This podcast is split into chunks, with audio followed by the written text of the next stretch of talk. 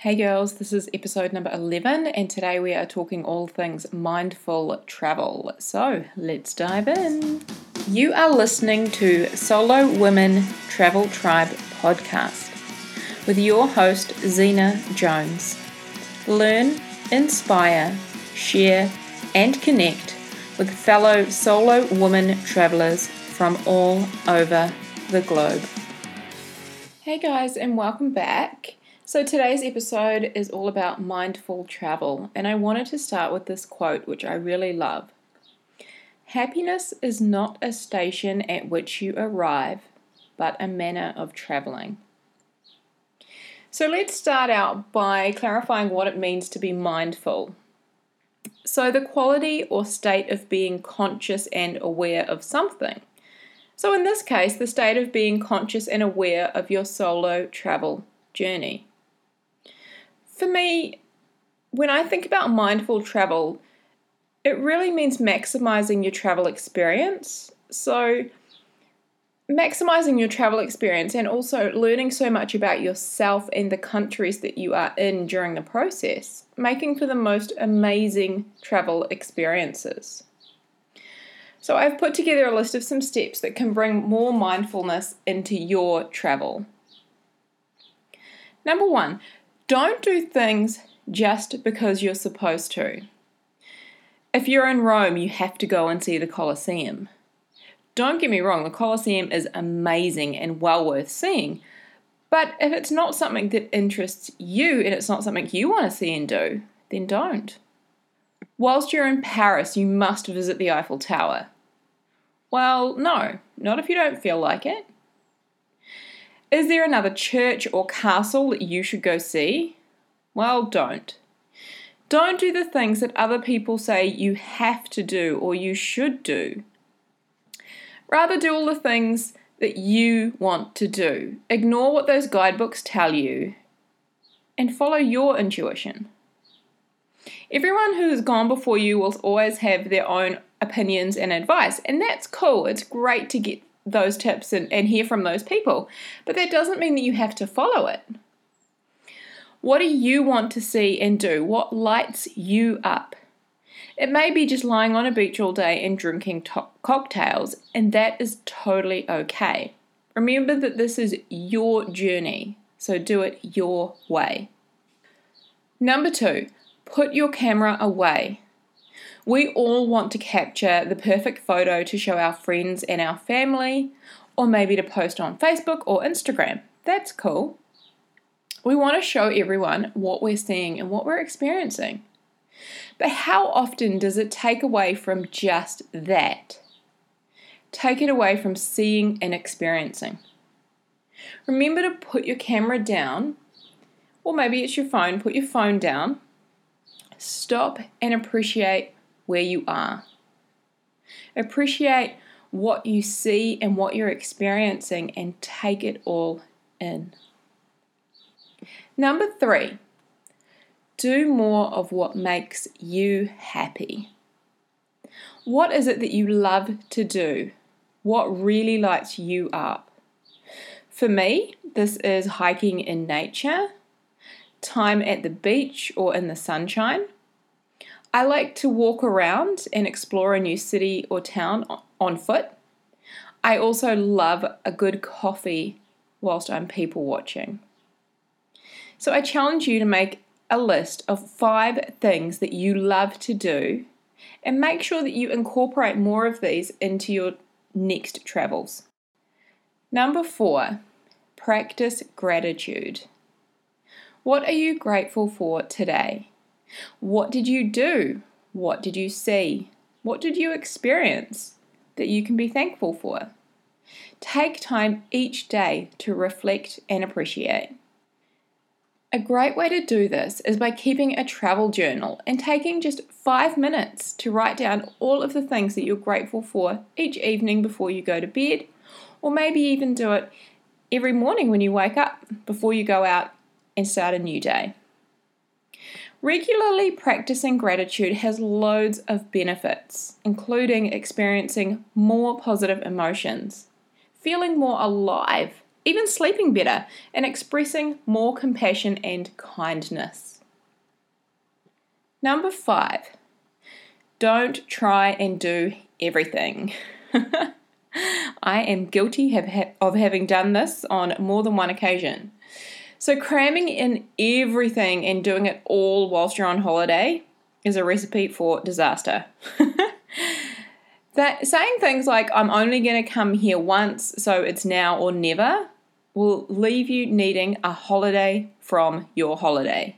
Trust me, I've been there and done that. Cramming too much in will not only exhaust you, but it'll also take away from the enjoyment of the things that you are seeing and doing whilst you're busy worrying about all of those things that you can't fit in. Accept that you're never going to be able to see, do, and experience everything a city or country has to offer, and that that is totally okay. This is part of the travel experience, and this is just part of life. If you really, really love the place and you want to see more of it, then choose to take that attitude of you will come back one day and you will see more of this amazing place.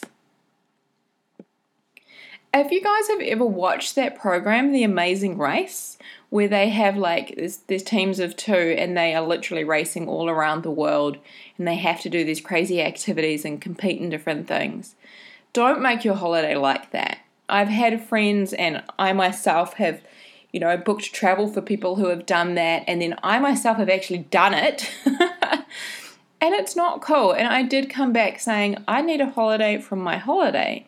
And I remember people at work being like, um, but you've just been away on holiday. But I crammed in so, so, so much. And it was really like, okay, cool, I'm here, take a photo. Um, awesome, what's next? You know? So think about that. Really, really take some time to think about that and slow it down. Remember just to slow it down that little bit. All right, number six practice positive thinking. There will always be something that doesn't go as planned, or someone who is snappy or rude, or you know, something unwelcome that happens. Okay? Instead of letting those things get to you and wear you down, practice thinking positively. So choose to think things like maybe he or she is just having a bad day and they didn't mean to be so snappy. Not everything goes to plan, and that's just part of this adventure. Hey, I've got this. This will make for a great travel story later. I love that one. So when um, I was in Cancun, Mexico, and my bag, you know, I was waiting on the conveyor belt, and all the bags had gone, and everyone had collected their bags, and I was literally like the last person standing there, and my bag was not there. I was like, oh crap.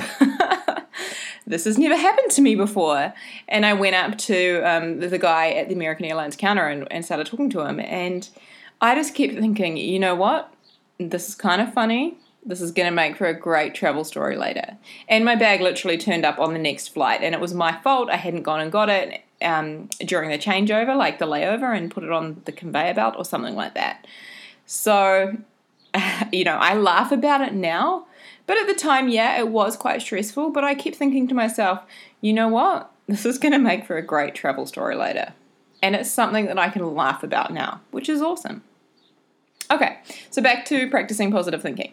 Affirmations are also a really great way to keep a positive mindset. So, uh, for those of you who don't know what an affirmation is, it's just like a sentence that you can repeat over and over in your head, or you can say it out loud, or you can write it down. And here's some ideas. So, something like, Everything happens for a reason and for my highest good. I am a strong, beautiful, courageous woman. I can handle whatever life throws at me, and I'll make the most of it. I'm amazing, and I've got this. Number seven, keep an open mind. Let go of judgment. When we travel in other countries, hey, even when we watch TV from the comfort of our own homes, we see things that are considered maybe unsafe or unsanitary or just plain wrong from our own perspective or from our own culture. But this does not mean that they are wrong or unacceptable to other countries and other cultures. So, for example, when you see an entire family of four riding on a single scooter with no helmets and it's out on the open highway and they're going crazy fast, don't judge. Stay open minded. This is their normal, this is their way of life, and that's okay. Number eight, respect the locals. So, traveling mindfully includes respecting the local customs, traditions, and the beliefs of the people whose cities and countries that we are visiting. So, for example, covering your knees and elbows in many churches, temples, or mosques around the world is an expectation from the locals and a sign of respect. In some places, it is even considered rude or disrespectful to take photos of certain things. So, for example, at Ayers Rock in Australia, the Indigenous people, the Aborigines, they ask that you refrain from climbing all over the rock, as it is considered sacred. And yet, I've seen so many photos and heard so many stories of people who actually do that. And just on a side note, there, like if the tables were turned, if somebody came into your town, into your city, and into your backyard and did something disrespectful like that, how would you feel? You know, I like to think if the shoe was on the other foot, how would I feel in that situation? There are many local customs, guidelines, and expectations that we should abide by when we're traveling. And often these are things that we don't understand or agree with, and that's okay, but we need, we still need to respect them. This is one thing that I really want to say. So remember to treat others how you want to be treated. I, just love that. So just treat others how you want to be treated. Number nine, I think we're up to number nine. Be patient. Waiting and long queues is something that goes hand in hand with traveling. Okay, so whether it's like an airport or maybe like a train station or like a tour desk, could be like at the Eiffel Tower, you know, you're standing uh, in line for a site or just to buy entrance tickets, you know, the list goes on. Many travelers fight against this and get really angry and rude with staff. They maybe try to push ahead and just radiate that whole I'm annoyed and angry vibe. Instead of fighting it, embrace it. Just be patient and make peace with it. Like, use that time to listen to your favorite podcast. Maybe it's this one. Maybe you can write in your journal. Maybe you could play some music. Um, take time to think or say affirmations hey, if you've got Wi Fi, research your travel. Chat with other people around you. Maybe there's some locals in the line or some, some tourists who have been there a few more days than you who could, you know, give you some tips and advice. Just embrace it and take the time to be present. So, I really hope that this episode has given you something to think about when it comes to mindful travel. And yeah, I really hope that it has served you guys well. If you have any feedback, any ideas or suggestions for anything you guys want to hear on the podcast, come on over to Solo Woman Travel Tribe, jump in the group, send me a private message or post in the group and let me know. I love to hear from you guys. So I am always open to ideas and suggestions and anyone who wants to be interviewed because they think they've got a fantastic story to share with us, let me know. I would love to hear from you guys. All right, until next week, ciao. I hope today's episode has been helpful for you. If you would like to ask me any questions or give any feedback or comments, pop on over to Solo Woman Travel Tribe. I would love to hear from you guys and connect. Now, if you want to get your hands on my copy of the top five things you need to know as a solo woman traveler, it's not what you think. Then head on over to www.solowomantraveltribe.com forward slash download. Thank you so much for listening to this episode. If you are not already a member of our Solo Woman Travel Tribe, then please come and check us out at www.facebook.com slash groups slash solo woman travel tribe. Thanks again, and I hope to see you over in the group.